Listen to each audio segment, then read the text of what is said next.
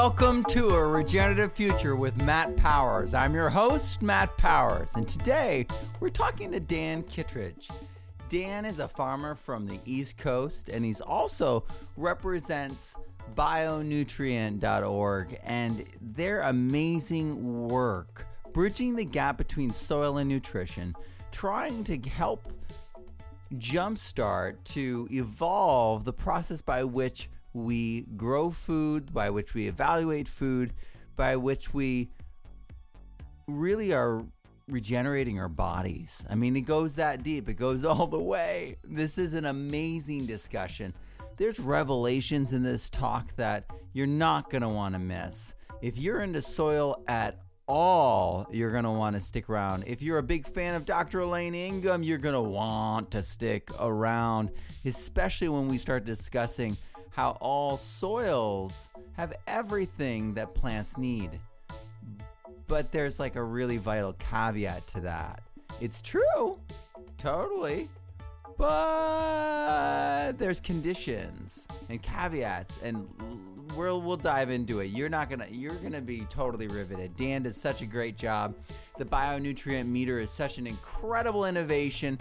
It is literally the stepping stones towards proving what is best and being able to really selectively choose what's best. And then as a market start driving demand towards what's best in, in a way that is just going to make every all the boats rise and all the farmers you know grow better and better food. So the vision that this casts into the future is stunning and I don't want you to miss it. So stick it out, stay for the whole thing. You will be rewarded, and I will talk to you at the end. Here we go with Dan Kittredge.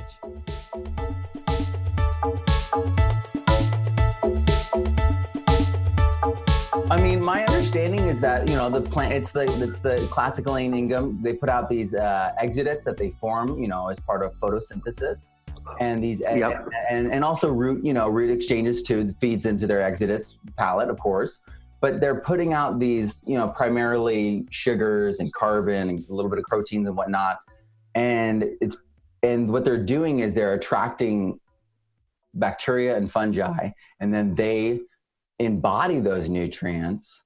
And then when they are decomposed or digested and processed the secondary waste, the second level where the protozoa is really getting in there and shredding things, digesting things, um, is releasing it as a plant soluble nutrient.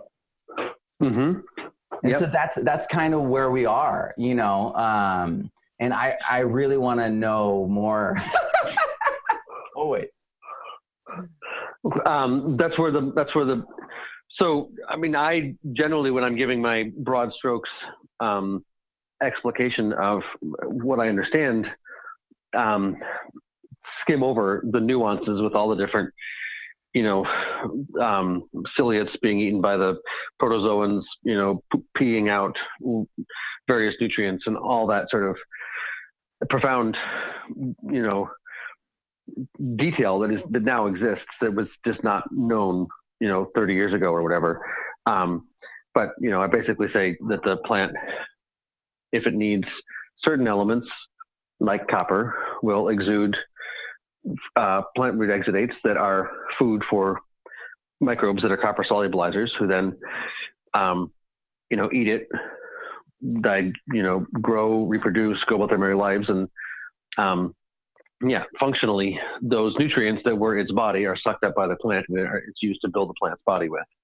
Um, so the question about, you know, what where does the plant go from there? I mean, there's, um, you know, I mean, I'm not sure how much you go into biochemistry and enzymes and all that kind of stuff, but um, from a practical standpoint for the farmer, um, you know, pest and disease pressure is a logistical hurdle issue, and there's various ways of dealing with it. You know, organic or non-organic insecticides, you know, fungicides, etc. But my understanding is that when the plant is able to build sufficient levels of what are called plant secondary metabolites, it becomes physiologically indigestible to those pathogens. In fact, when the plant is able to build high levels of complete carbohydrates, it becomes resistant to the Phytophthora and Rhizoctonia and Pythium and Alternaria. When it becomes able to build complete proteins of amino acids, it's able to be resistant to the larval forms of insects. When it's able to build good lipid levels, it's resistant to the mildews and blights, um, etc. But building those compounds in its body requires a full suite of, of elements. Um, at the core of those enzymatic, you know, processes, to, to be able to build protein out of amino acids, to be able to build carbohydrates out of sugars, etc. Um, and so, it's that intelligent symbiotic ecosystem between the plant and the microbes that facilitates access to the nutrients necessary to build these compounds, which are functionally nutritional compounds um, for us animals. And what we call plant secondary metabolites in science, you know, are practically experienced as flavor and aroma. Carotenoids, terpenoids, alkaloids, you know, phenolics, whatever, are aromatic and flavor compounds as experienced by us as animals. And um, so we are hardwired with the ability to discern whether a carrot is relatively devoid of nutrients by it being bland or bitter or soapy or having that rich carrot flavor. And uh, functionally, there's a really nice correlation between the plant having that rich carroty flavor and a well functioning microbial ecosystem. Um, and the carrot, which has a poor flavor and a poorly functioning microbial ecosystem. So, um, part of why I think Elaine is so interested in our work is because what we're saying is it looks like the only way for crops to be grown well is to have a well functioning microbial ecosystem, so a food web. Um, and if we've got a way in which economic leverage can be applied to support that increased soil health, soil life health, um, that's a that's a positive effect. That's using market drivers, using you know real world forces to support these things we're all really passionate about. So, um, not sure if that addressed any of the points you're questioning. This, or, this was exactly exactly what I needed to hear, and I know my students and our listeners are are, are going to be ecstatic when they hear this because um, that confusion persists. I feel like I think that there's the way that you just bridged these um, these modalities of understanding is going to allow so many people and i feel like that's what it is we're really allowing people to be okay with being open to m- multiple like vocabularies multiple you know different teachers to learn from i think that um, we're coming out really of a phase of time period where gurus um, really were inoculating people with this is the way this is the one way instead of this. Yeah, silver bullet. No. Yeah, yeah.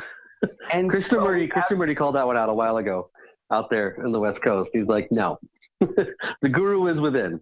We each have our own guru, and don't go following me, and don't go following anybody else. And follow your own truth. Yeah, absolutely.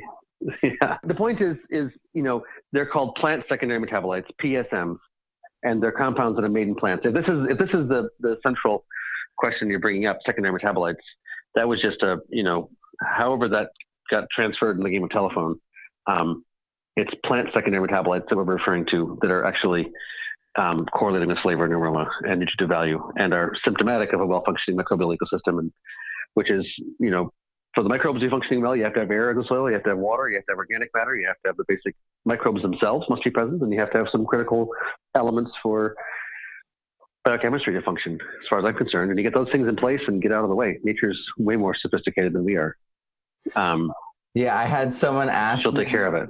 Ask me about the. Um, they wanted to see the chemistry equations for like the mole, balancing the moles, right? For all yeah. the different exchanges between fungi in each root hair of a tree. Huh. And I was like, oh boy well it's like that's just not even possible yet and even in well i think we only know what 5% of the microbial species have been named yeah exactly i mean yeah how exactly do you propose to get a lab down there underneath the tree to track out all these ridiculous, you know, orders of billions of different, you know, reactions that are occurring in the, you know, one times 10 to the negative 23rd of a second. You know, these things, it's life is so far beyond our ability to like logically understand. Um, I think we can get the we can get the basic broad strokes. The Native Americans said our role, the role of the human animal in nature was caretaker. It's not controller or understander or anything like that. It's just caretaker. Like we can see that the soil needs more cover here. The soil's dry there. We need some seeds over here. Great. But what they were able to do, the indigenous communities were able to do with no wheel, no plow, no beasts of burden, was brilliant. And we, yeah, which is the whole point of permaculture, right? I mean, that's Absolutely. real permaculture was being practiced by indigenous communities globally for at least hundreds of thousands of years, I think. Um, oh, yeah. And I think that's that's so, the, that's been a been a problem in some of the educational avenues in permaculture is that they've not done enough to honor or done anything in some cases to honor the indigenous roots um, that that tree is or branch is based off of. So primary metabolism right. that would be vegetative, reproductive, and then like maintenance of the plant and immune system, right? I don't know. Um, where are you going with this? well, secondary metabolites. So the primary plant metabolites would be for the vegetative growth, for the reproductive growth, right? Um, that's basically yeah. The way I mean, the way that it got determined by scientists who created the term plant secondary metabolites is that they the um, the scientists didn't understand that they had any critical role for reproduction. Um, what's the role of carotenoid in carrot reproduction? It doesn't seem to be necessary, so we don't consider it to be necessary. So we call it a secondary pathway. I'm guessing the bionutrient meter was was uh, was the mission to be able to finally measure these secondary metabolites.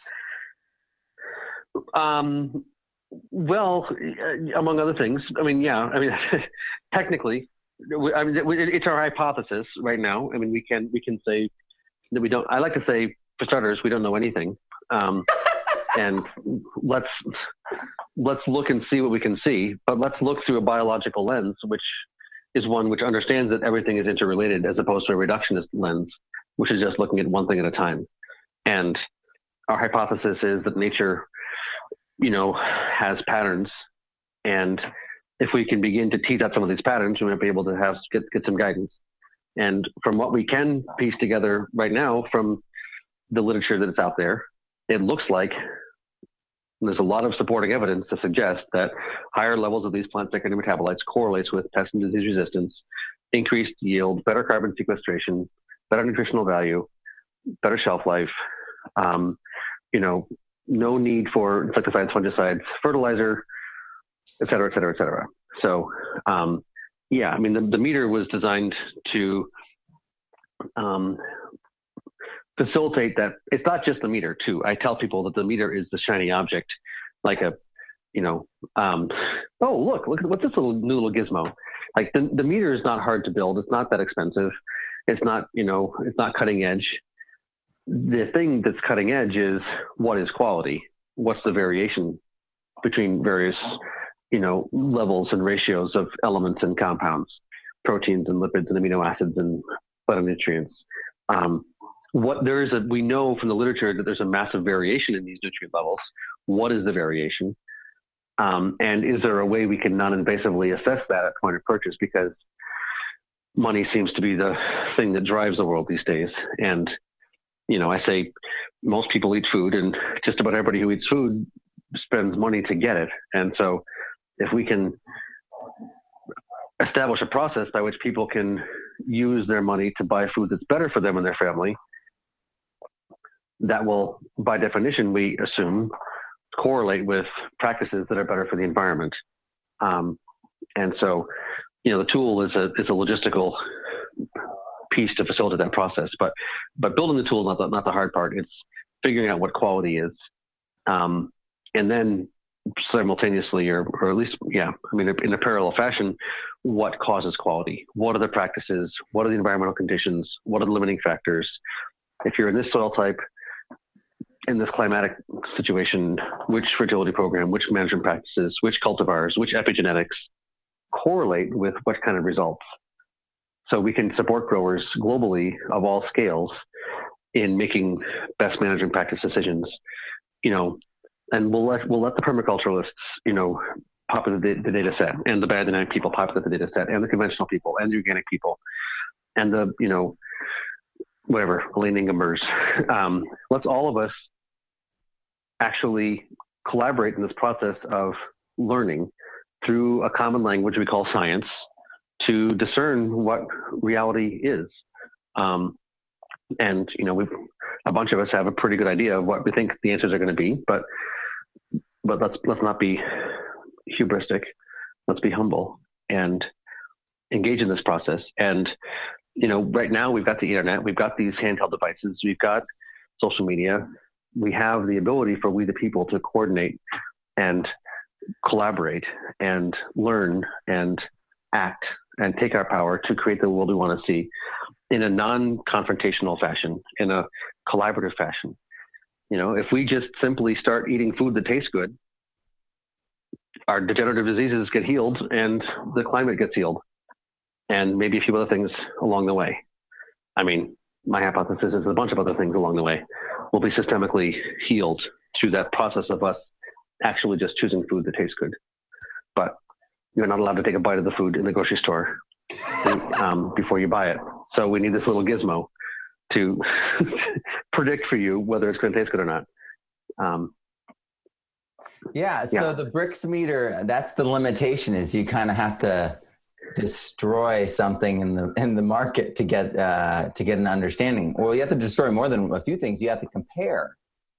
Um, you squish one apple, and then you go to the next bin and squish the next apple, and you go to the next bin and squish the next apple, and you find out they're all mediocre, and you don't buy any of them, right? I mean, you got an angry story. Um, well, yeah, I mean, but it's also it's also more effort than the common person's going to engage in, honestly. So let's just deal with it. Um, let's give them a nice, fancy, shiny gizmo. Um, let's give them the opportunity to engage in this awesome social media collaborative process. You know, let's all get together. You know, one person in every county gets a gets a, a tool. You have a potluck on you know the full moon, and everybody brings their shopping from the grocery store and the farmers market and a couple bottles of wine, and you start testing. And once a month, you know, you do an assessment of what's the lay of the land in your bioregion, in your county, whatever, in your city, um, for where the best crops are, and then start telling your friends. Wow. You know, we the, we the people can in very short order this calendar year. We've got the tools now, right? I mean, we're shipping them out. Um, we can do this right now. Um, so, so the BFA members are being able to share their information in a networked way, so that everyone can benefit. That is amazing. That's the whole point is that it's a mycelial network, right? It's not this top down reductionist data mining, you know, whatever you want to call it, fascist, misogynist, patriarchal system. It's a biological system. It's a, it's a, it's a mycelial system. We are empowered by sharing with each other. And so that's what we're building. That's what we've got is this structure, which is foundationally you know, biological in that sense. It's designed to facilitate collaboration and synergy as opposed to um, control and power. So, with the Brix meter, we're looking at sunlight through the plant juice or plant liquid, or um, and yeah. we are we're, we're we're looking at the the dissolved solids, which equates to the levels of sugar, and then people are using that to ascertain ripeness, um, sweetness, and then um, to an extent, uh, how well that plant is behaving. But there's a lot of uncertainty, I think, in, in, in many communities as to how how sophisticated the Brix meter is. And so, how does um, how does this new meter, you know, kind of respond to that, and how does it differ? Well, the the Brix meter, the refractometer. Brix was an Austrian chemist, I think, and made his you know seminal discovery. I think it was in the 1830s. So, um, you know, I mean, we've been the refractometer has been the best tool we've had for 190 years. Like, that's embarrassing. Um, obviously, it's not sufficient for what we're looking for right now. It actually, if you're if you are a farmer and you get out there and you start squishing the leaves of your plants and getting Brix readings, it'll tell you in very short order relatively how well your plants are doing. There are all kinds of nuances and like, you know, okay, well, yes, that's here then if therefores, but 90 plus percent of the time, a Brix reading of four in a plant leaf means your plants are not particularly healthy, and a Brix reading of 12 or 14 means that they are. And just about everybody, if they get a refractometer and go out and start testing their plants, is going to be in for a healthy dose of humility. Um, so, I mean, it is a totally valuable tool. Um, it doesn't have a battery. You can use it, you know, a thousand times until you drop it on the cement, and it'll be fine. So it's really it's low tech. It's really inexpensive. It is valuable, but for the kind of nuance that we're looking for, you know, people want to know what the level of vitamin C is, or what the level of B12 is, or what the level of beta carotene is in their in their food. Um, not that we need to know, but that's the kind of level of specificity that our culture has gotten to. You have a, you know, a label on a box which says this, this has, you know, 40% of your RDA of vitamin C. Um, you know, minor note, but that's not necessarily true um, because there's a variation in crop levels and they can't I mean, the whole RDA thing is premised on the assumption that all crops are the same, that every carrot has exactly the same amount of, of vitamin C and and carotene in it, which is patently false. So, um, you know, there's a whole other conversation there, which we don't need to necessarily get into. But, um, you know, what we're doing with the tool, with the bionutrient meter, is giving people the ability to directly assess relative levels and ratios of elements and compounds in food in real time. Um, and the way the dashboard is set up, you can choose whether you want the simple answer. This is at the 85th percentile. This is at the 40th percentile. You can see, um, you know, all the way down to the to the raw data, and you can actually build your own correlations and calibrations if you want. So, um, yeah, we're looking at something much more nuanced um, and empirical. I guess that's what we're trying to. That's what we're accomplishing. Amazing. And this is all to facilitate really proving for the first time that, or trying to prove, because I mean, I, I, think, I mean, talking to Peter McCoy of Radical Mycology really opened my eyes to the fact that when you when you say when when we say or anyone says that something is a certain way in nature it's always there's a piece that we leave off on the ending that that peter mccoy always adds in is like that we have found in testing. It's yes. Like there always could be something we haven't tested yet, or a plant that doesn't actually form that fungal relationship, or we don't know. There could be, we don't know. We we know almost nothing. I mean, we're still we're still stuck on the physical plane, which is only five percent of reality, according to the physicists. You know, all of our science, all of our tools is dealing with five percent of reality, and even there, we don't know very much there's, I mean, yeah, there's yeah. a lot more going on. And we're stuck. And microbes do amazing, magical things, right? Absolutely. What's that? I said, and we're stuck arguing over the 5%.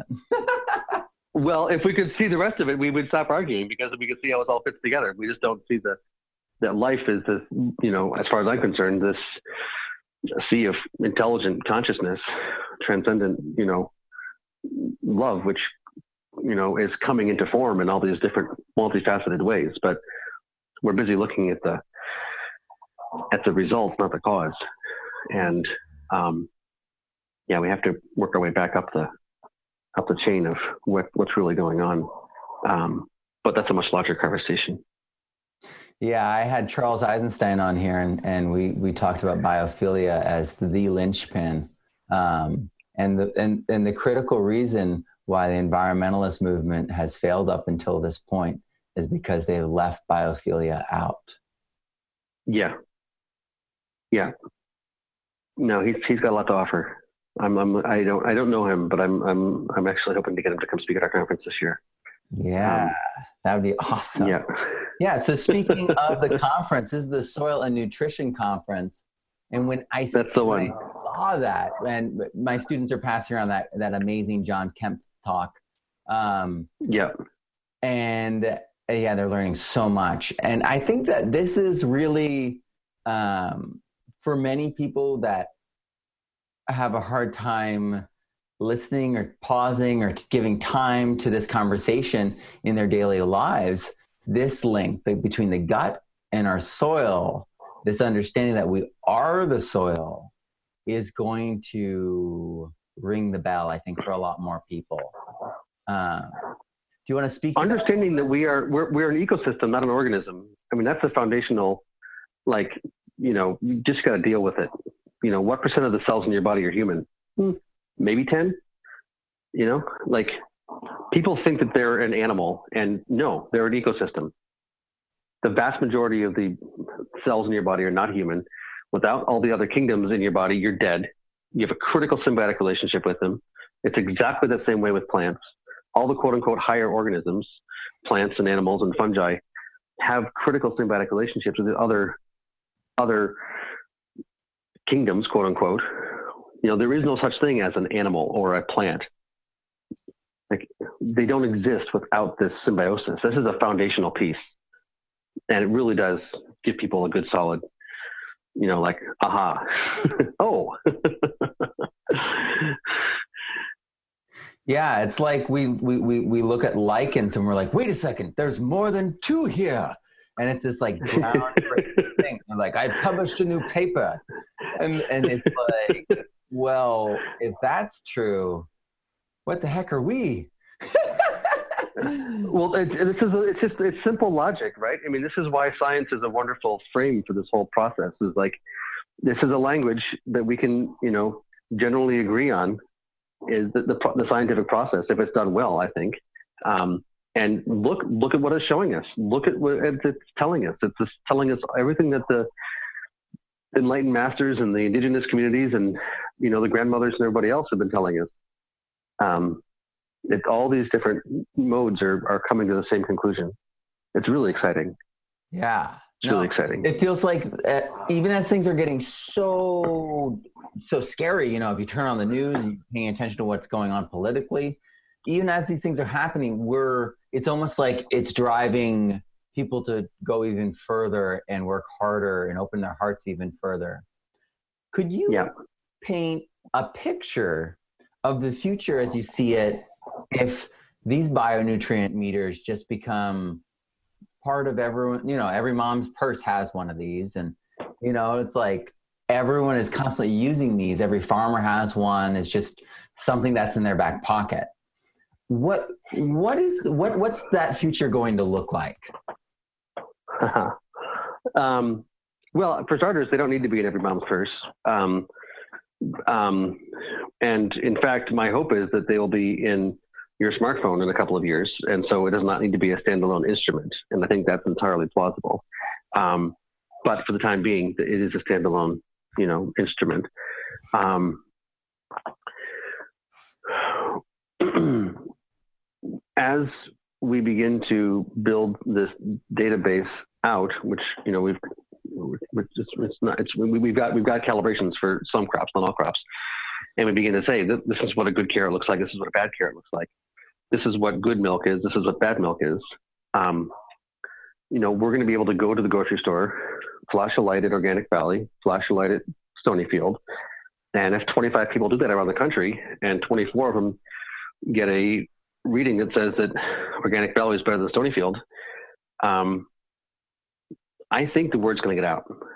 I think I think the supply chain is going to hear about this, and I think that they, you know, in their deep in their hearts of hearts, want to do the right thing, want to be producing food that's better, and especially if they have the um, incentive of losing market share if they don't. I think that um, a lot of the big players in the food industry um, not just the small growers, but the but the broader industry is going to have a strong incentive to start, um, you know, looking to their farmers to be producing a certain nutritional caliber. Um, simultaneously, we're correlating all of these results with nutrient levels in crops and pest and disease resistance to carbon sequestration, and you know, developing the back end capacity for farmers to be compensated for sequestering carbon. Um, and you know, just on that one side note for a second, I, I think we can, you know, reasonably sequester a half a percent organic matter per year, like through growing food on 10 billion acres of land. If I mean, if we were to look at the world's agricultural system as an opportunity and we're to support growers globally of all sizes in improving their practices, um, a half a percent organic matter sequestration per annum is pretty doable. Some people are doing one or one and a half percent, but we'll say half a percent. That's, you know, what, 10, 15 parts per million of CO2 per year being sequestered. Um, so literally in a decade, we have CO2 levels in the atmosphere that are down to where they were in 1750. Um, like not slowing the rise, but totally just dropping it right down. At which point it can start to come out of the oceans, right, back into the atmosphere, back into the land. Um, we can deal with the issues of ocean acidification, et cetera. Um, you know, there's there's one there's one piece of a puzzle that people are, are stressed out about, which we can totally deal with. Um, you know, another issue people have is the aquifers being polluted with nitrates, the dead zones in the oceans and the lakes, the you know uh, the lack of insects or birds because of all the uh, chemicals being sprayed. Um, you know, my understanding is that on none of the first six days did God invent fertilizer.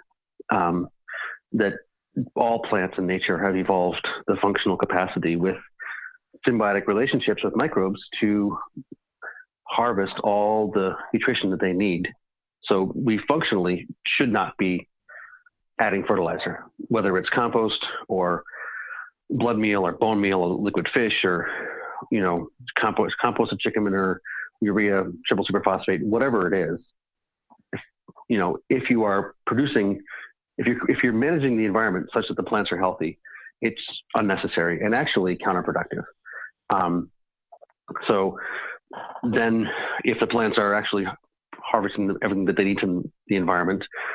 And they're able to build these plant secondary metabolites and they're physiologically pest and disease resistant. There's no need for insecticides or fungicides. Um, so, along with the environmental benefits of all that, we have the effect on agribusiness, which I would say is um, that they would be making less money. And anybody who's you know gotten involved in the farm bill every five years knows that agribusiness basically writes it um, because they've got the money, because they've got the senators, et cetera. So if you want to talk about food policy, you know, all that kind of stuff, we have the ability to shift the power dynamics in that world by actually building the solutions we're looking for. Um, in fact, I think many large agribusiness companies will see the writing on the wall and use their massive global supply chains to produce, provide inoculants and amendments, which is great as far as I'm concerned. Awesome. Let them use their amazing supply chain to facilitate transformation of agriculture globally ASAP. That's how we're going to get to the 10 billion acres level is through collaboration with those entities, which are not necessarily adversaries I don't think. Um, so what's the implication on human health? I mean, we didn't really talk about it, um, but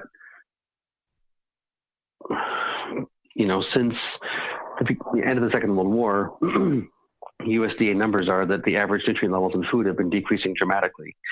You know, 70%, 300%, 30%, whatever it is, this crop, this element, um, this compound. And so we're, you know, three generations in, plus or minus, to um, nutritional deficiency. Um, and the term is epigenetics, and it basically is environmental conditions affecting genetic expression. And we've got people with all these genetic malformations, which correlate directly with mineral deficiencies and toxins in the environment. Um, and we have epidemic levels of degenerative disease, chronic illness, not just in the elderly, but in the all age ranges. Um, that's a symptom of this, you know, multiple generations of insufficient nutrition, um, toxins, etc. So, luckily, as I understand it, you get a new body every six months or so. I mean, your blood takes a couple weeks, your bones take seven years, but average it out, you get a new body every six months, and your body is built out of what you eat. So, if you start eating food that's more nutritious, more flavorful, um, and your body starts to build, be building itself out of that, um, I think we heal ourselves out of disease. I mean, I think this is what really food is medicine. Let let thy food be thy medicine, right? Hippocrates, etc. Um, when it's flavorful, when it's aromatic, it's actually food. If it's junk, it's not food. It can either be junk or it can be food, but it can't be both. Um, um, so, what's the implication then on on pharmaceutical industry, on medical device industry, on the massive load of debt being carried by the federal government, people's insurance bills, um, this heavy, heavy weight to deal with disease that is being borne by everyone.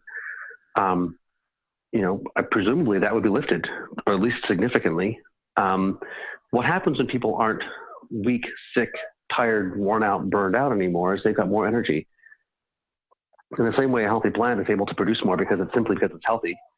Um, you know, a healthy person is able to do more. They're able to be more.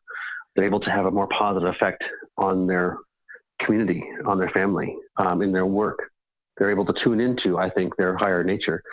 There's a whole other level here of harmonics. You said you were a music musician and a music teacher, or whatever. I, you know, I went to university for music initially, and you know, we want to get into the higher octaves of reality. What what is dark matter? What is dark energy? you know, what are the inspirations that guide us? Um, you know, in physics, how do they, how does it work? How do we tune into insight and how do we stay centered in our in our deeper nature? I think there's some physics to it. I think it has to do with vibration and harmonics, and um, I think your biochemistry is actually in is in physics a vibration. And when you're vibrating out of tune, you can't tune into your higher nature. And as your body begins to be building itself properly out of proper nutrients, which all have a frequency, you become more coherent as an individual. So, um, you know, as far as the, the political morass, you know, um, I think people are functionally relatively incoherent. And until they become, you know, more harmonious, um, I don't think we should expect meaningful change in the political domain. So, um, yeah, I mean, the, the, the idea here is that by, by shifting, by using economic leverage to shift the way food is grown, um, we can begin to put into place all these sort of symbiotic feedback loops. So, what does that look like with a tool? How many tools are in the in you know, people's purses or back pockets? Um, I don't know what the number is. Um, we're just basically starting and doing what we can. We're a we're an educational nonprofit. We're a, you know a 501c3 charitable organization. Um, everything we're doing is in the commons. Um, everything is not proprietary. Everything is running on donations. There's no there's no investment in what we're doing. There's no IP. There's no black box. Everything's in the commons. And so our thought is, you know, as we each engage in our own way, um, whether it's having a little house party, and inviting your friends over, and and testing what you're buying and uploading that into the into the cloud, or as a farmer, you know, doing data collection on your management practices and environmental conditions, and sending samples into the lab to build the data sets. Um, wherever it is, telling your friends, um, holding a house party, fundraiser, whatever, um, giving us five dollars a month. You know, that's one of our big pushes right now. Is who wants to give us five dollars a month? Um, you know, if we had 20,000 people doing that, we'd be good to go. We'd have all the resources we need to pull this thing off. So it's a it's a series of steps, but um, you know, I think what's so exciting right now is that because we have three generations of poor nutrition, and so many of us are, or in our families, are physiologically struggling. There's a real visceral need to get solutions. Um, and you know, the solution I think is really the food that you build your body out of being actually food. And so, um, you know, just helping align people around that understanding and facilitating those those purchases, I think everything else is a fait accompli. You know, it's really hard to know what is is even safe when you have 140 million dollars of you know organic fraud coming out of Iowa. Um, you know, it's like, it's like people are trying to buy organic, they're trying to do the right thing, but they can't actually test in a way. Everybody wants to do the right thing. Everybody, people want to do the right thing. We're good at heart, and yeah, and so and right now we've been trained to engage in this religious situation. You know, you don't have a direct relationship with God; the priest does. You know, the certification agency will tell you whether this is approved or not. Right? You don't actually discern for yourself. You have to you you, you divulge your power to some certification Okay, it's non-GMO. Okay, it's organic. Okay, it's local. Okay, it's biodynamic. Okay, it's permaculture. Okay, it's what's the label du jour. The point is, it's not binary. It's not a binary, right? It's not good, bad. It's everything is a continuum. And these carrots are 14 at the 14th percentile. You know, these ones are at the 40th percentile. These ones are at the 80th percentile. None's perfect. None's horrible. They're just everything's on a continuum and that's the way I think life works, and that's the the sort of the shift we need to get into. Um, which I think, I mean, in my experience, people are extremely, you know, receptive. I, I, have a hard time having this conversation with people and having them say no. you know, it doesn't happen. like, okay, that makes a lot of sense. All right. Yeah. Okay. So I think you're, so you're probably onto something. What's so interesting is this concept of of of growth mode this concept of like maybe even a growth mindset but people you know are either in defense in, in, in immune system or they're, they're they're finally in growth mode and they can start healing and you can't be really in both is, is what my understanding is and so this concept of all of our land our soil and our food shifting that that the the the, the the elements with which we re- regenerate and restore our, our, physical bodies and power our thoughts and our, and our feelings, we'd be shifting all that into growth mode because all the food we've been eating that, that has been part of this degenerative system is not coming out of a growth mode. It's coming out of a degenerative mode um, a mm-hmm. scarcity. foundationally, foundationally, yes, right, exactly. So I'm, I'm just, it, it's like we actually don't know what potentially would happen if we just start flipping things into growth mode and being able to track it. One of the things that occurred to me do we have a way to measure in animals or in humans um, this uh, an, an analog to the secondary metabolite um, I mean, I'm not much of a human physiologist or whatever. Um, totally. I'm I'm not even an agronomist. I'm just a farmer, secretly, you know, trying to run a nonprofit. But um, my understanding is that there are um, all kinds of biomarkers in humans and other animals that are symptomatic of all kinds of other dynamics. Um, so Yes, absolutely. And the tool that we're building now, I mean, the way it works, it basically, you know, through spectroscopy, everything in chemistry is a vibration in physics. So it flashes a light at something and reads the light that bounces back, and it can tell you what it is. That's, you know, there's no reason you can't have your your Fitbit flashing a light at your wrist and assessing what's going on with you and saying, you know, you need some really good celery today um, you know, you could do with some beef broth. Um, there's, there's absolutely, I mean, it's entirely plausible. I had a dentist that was able to use this device, and I don't know if this is story or whatnot, but it, the science is now emerging. But they had they they couldn't treat people in space um, in a traditional format, and so they were using light to treat people in space, according to this dentist and he and this other um, doctor were experimenting with it and they were testing like bioceramics for teeth with it they were running all these tests with it, and it all was light based, which is it seems just too simple or too easy, I think, to most people. but we're all made of that, that light. We're all everything is, you know, um, is sort of reflecting back the light that we get um, in our actions. Physical form is just slowed down light. I mean, you know, equals mc squared. We've known this for hundred years. Um, it's you know, it's like I was saying about dark matter and dark energy. Ninety-five percent of reality being on a frequency range we can't find. But if you talk to the quantum physicists, they're like, yeah, you know, the physical plane is coming into and going out of existence on a ra- rapid rate, and it's based in this other level of frequency or something. Um, yeah, yeah. yeah I mean, the problem is, as far as I'm concerned, is that a, a, lot of the things we've been learning, a lot of things we've been taught, come from people who are, you know, trying to make money. Yeah. Off of us and harvest us, harvest our life force, harvest our our cash as their business model, and that's the that's the you know um,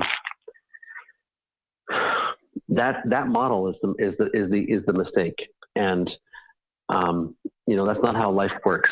That's that's that's that's the the point, and as long as we are engaging in that model, as long as we're wage slaves, as long as we're you know, I mean, I don't know.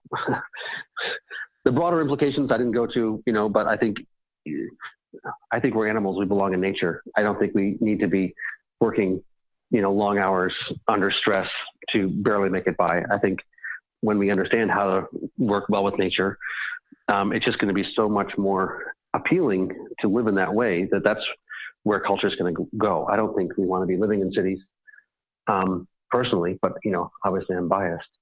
Um, so yeah, the deeper implications are all quite quite compelling. Absolutely. Well, I have one last question. And so many of us get locked into different ways of doing things. And so I really like to showcase how everyone's doing things differently. How do you make soil on your farm? do you like compost or anything like that or do you add inoculums and transform what's there or how do you how are you making um, soil yeah well i mean um, i like to start with the the earth and um, identify what it needs for life to flourish and so if it's too dry it needs water if it's you know too low in organic matter, it needs mulch or or cover crops. If it's there's not enough life there, it needs inoculation. Um, if it's weathered and worn, it needs some minerals. Um, I think in most cases, you know, there's only a couple of things that are keeping life from flourishing, and the most efficient, intelligent thing we can do is identify what those things are that life needs to flourish, provide them, and really have as light a touch as possible. So, um, where I live in New England, you know, um, we got plenty of water. Um, we, um, you know, the soils are, are generally a little bit tight, um, which in many cases correlates with, you know, mineral mineral deficiencies. So, um, you know, I think that the spectrum of microbes that are present is nowhere near what was present 500 years ago when white man came. so, you know, the couple of things I do generally around here are inoculate for sure. Um, I mean, I generally recommend inoculation. Like I tell people when I'm giving my courses, if there's one thing you're going to do, like best bang for your buck, least time, least effort, is inoculate. Um, so I think, I mean, I think it's, it's a biological system, and so inoculation is really powerful and the broadest spectrum of of families and kingdoms as you can get, the better. Um, but we definitely add minerals, um, you know, simple rock minerals, granite or basalt, finely ground that you can find at a quarry for $2 a ton is wonderful. Um, sea salt, you know, literally, or even sea water if you live close to the ocean.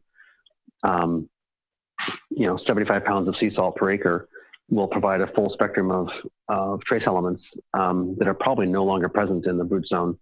Um, and all of the lanthanide group elements and things that are really going to be facilitating some pretty high order enzymatic function. Um, so uh, microbes and minerals, I think, are, are foundational. Air, water, and food, organic matter, are, are also critical. So um, I basically assess a dynamic for those limiting factors and say, how can I create a reality where they're going to be present? So um, that's broadly for people anywhere. Um, you know, what I did on my farm when we when we first purchased it, it was an old, worn out dairy farm.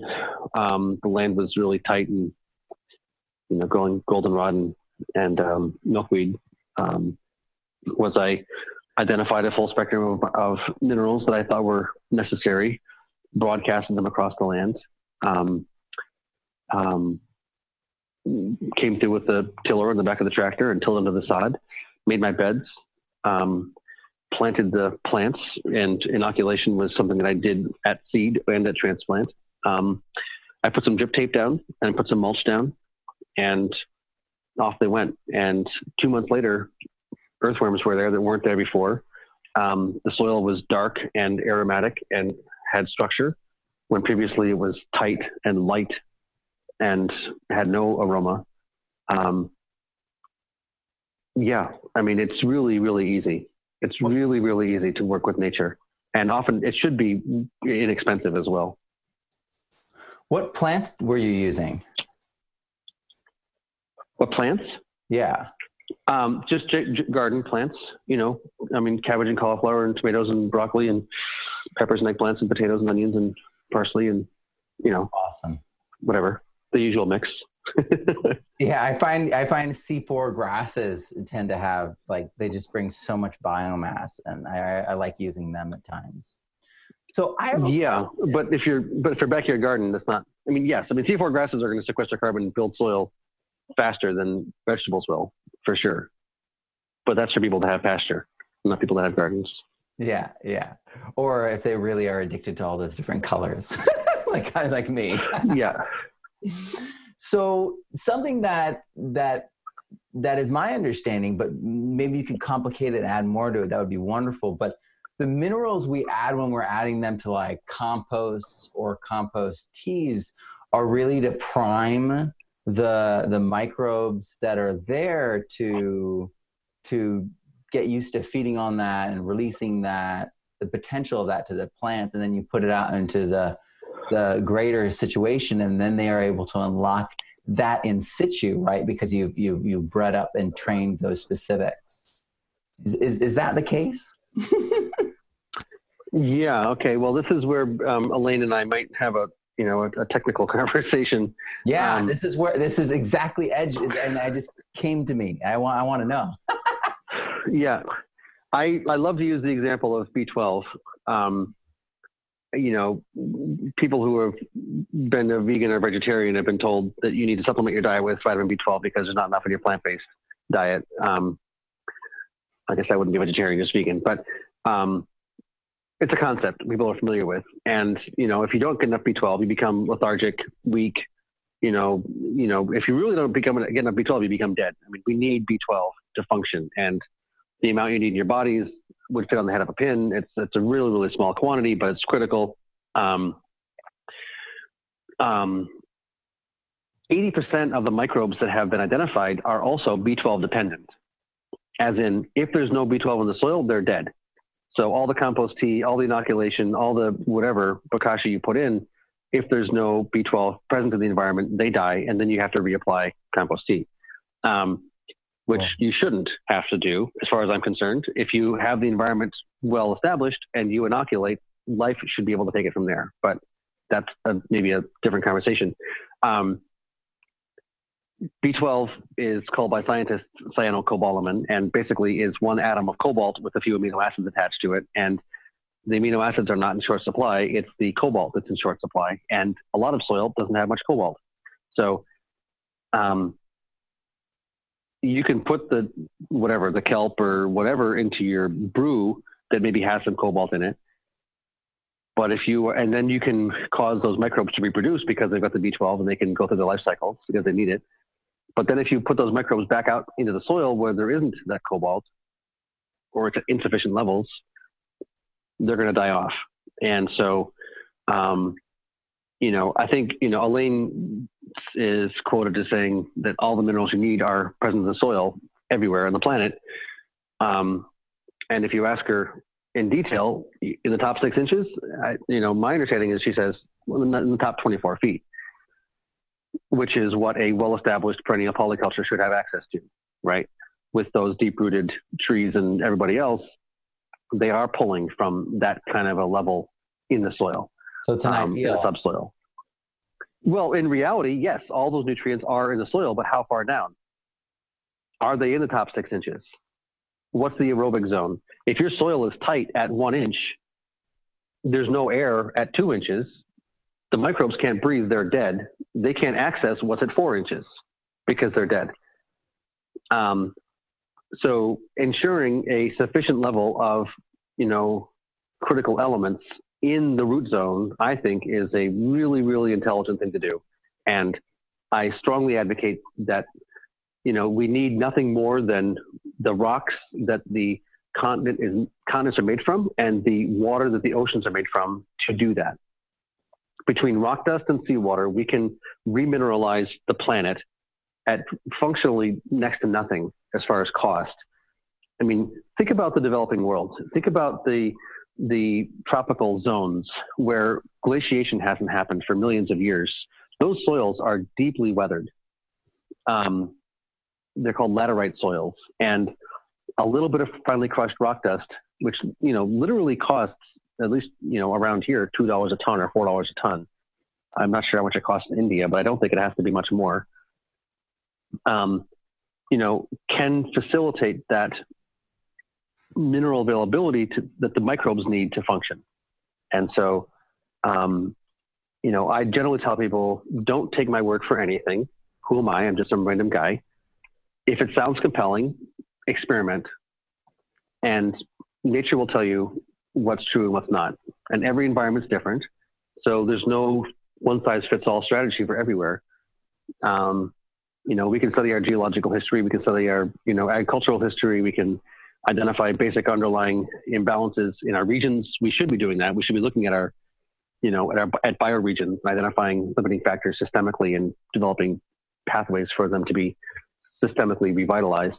Um, yeah, I mean, there's massive opportunities all over the place. Um, you know, John Kempf, you said people were passing around his audio recordings, he talks oh, about yeah. photosynthetic capacity. And, you know, a, a, a, plant leaf should is like a solar panel. It's collecting sunlight, converting it into sugar. And if you, it, it can convert as many, as much sunlight as, as it has solar panels or chloroplasts. And if there are limiting factors as far as building chloroplasts are concerned, what ends up happening is the plant only has 15% solar panel capacity. It's 85% of the sunlight is not being used because it needs one quart of liquid minerals in a foliar spray to be applied per acre.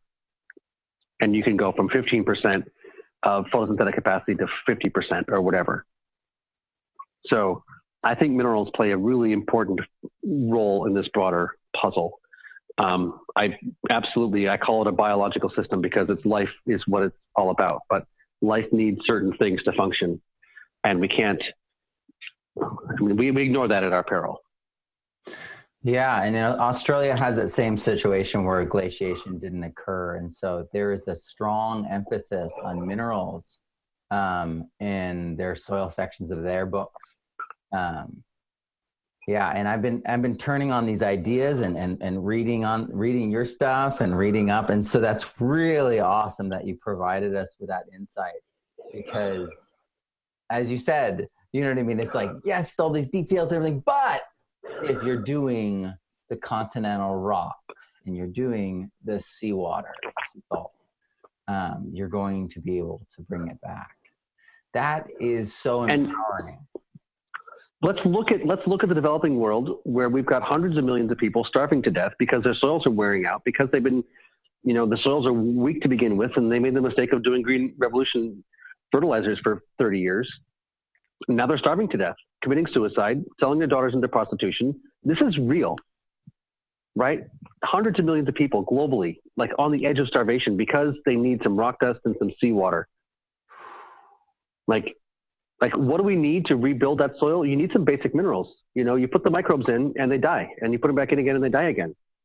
Um, I mean, it's, it's it, we don't. It does not have to be expensive. You know, a lot of people advocate, you know, compost. Just put 10 tons of compost down per acre. Well, that's not going to happen in India, right? In Tanzania, they don't have 10 tons of compost per acre. That's not a viable strategy. What is a viable strategy for revitalizing these desertified portions of the planet? Um, you know, I, I, I think I, we, I'm pretty sure we got it. Yeah. I'm pretty sure we got it. Yeah. Eh, that is just so awesome. I'm so glad I asked you those questions. oh man, my students are going to go totally wild with this too, um, and I'm going to have All to right. go back refilm some things. I think, which is always really rewarding. Um, I know a lot of people uh, get caught up with the game of who's right, and they find themselves Yeah. stressed and worried and all this stuff. But science is a game of what's what's what's more to learn. what's real, what's true. I mean, if we don't integrate the wisdom of the permaculturalists, if we don't integrate the wisdom of the, of the biodynamic community, et cetera, et cetera, et cetera, we're missing out. The agroecologists, I mean, all these different communities have really, really important insights. Oh yeah. And when they're, I mean, when they're integrated, guys, we're all on the same team. We're not fighting each other. It's not we're better, you're worse. It's all we're all on the same team. As soon as we get that, we're, we're golden. As soon as we get that, we're, we're all set. and I think we're we're we're really emerging into that. I mean, I've Yeah. I, I, Totally. I come from I'm a third born boy, you know what I mean? So I'm like, where's my brothers and sisters to gather around me before I go and do anything? so my online course has over 70 educators involved. I have over 130 affiliates now, and I'm always building and growing the community, but in a way that's like really lateral. Um, I, I do 50 50 splits with my affiliates. I, I just feel like we're Yeah. entering into a totally different era where that that farmer in Tanzania is as is as much a part of my family as that guy in New Jersey is. They're a human, just like we all are. Right, For but, starters, I, but I think that They've got children.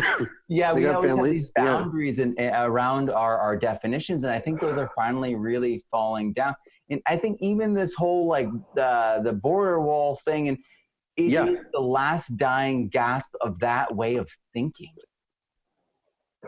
It's these it's these boundaries. Life doesn't do that, right? Life does synergy and symbiosis. And so when we've got these these these false boundaries that are, I mean, I, we've got so much privilege here in North America. It's not even funny, right? Is that fair? Is it fair for us to have so much more resources than everybody else? No, it's not fair. So if people want to come here and you know, like, I mean, I don't know. I just it's like the real answer is to help create reality being so empowering everywhere that people are, are you know, can have can be ha- be happy anywhere. I mean, that's the answer. Is not to like wall ourselves off and say to you guys, you know, you're screwed. It's to say, you know, how can we help? Absolutely. And I, I, I absolutely feel like bionutrient.org is where we all should go. We should be able to all you know, support you at $5 a month and participate. Five dollars a month. Yeah, seriously, like seriously, like just make a donation to five dollars a month. You'll be a member. You'll get discounts to the courses, discounts at the conference. You know, you know, all kinds of shit. But it's like, come come on, guys, we we can do this. so anyway, I don't like to raise money, but it is a critical component. You know, you do have to have some. Oh, But yeah. Oh, well, thank you so much for just schooling me, my, and so many of the people who watch my work, you know, um, have been this, this, this little like voice on my shoulder really as I've gone. They've been like, oh, you should listen to Chris Trump or you should listen to Dan Kittredge. And I've really gone through that and to, to have you on here was so special. Um, and to have, Thank you very much for having me. yeah. Yeah. I'm Great so questions, you know. to share your insight. so the conversation is at the caliber of the uh, interlocutors. So, yeah, you obviously are obviously are doing a lot of wonderful things. So, Thanks. yeah, I mean, we're all in it together. So we'll just we just we keep supporting each other and learning from each other and empowering each other, and, and we all win. It's not like I only win if you lose. No, I win when we all win. That's, that's how life works. Absolutely. That's how life works.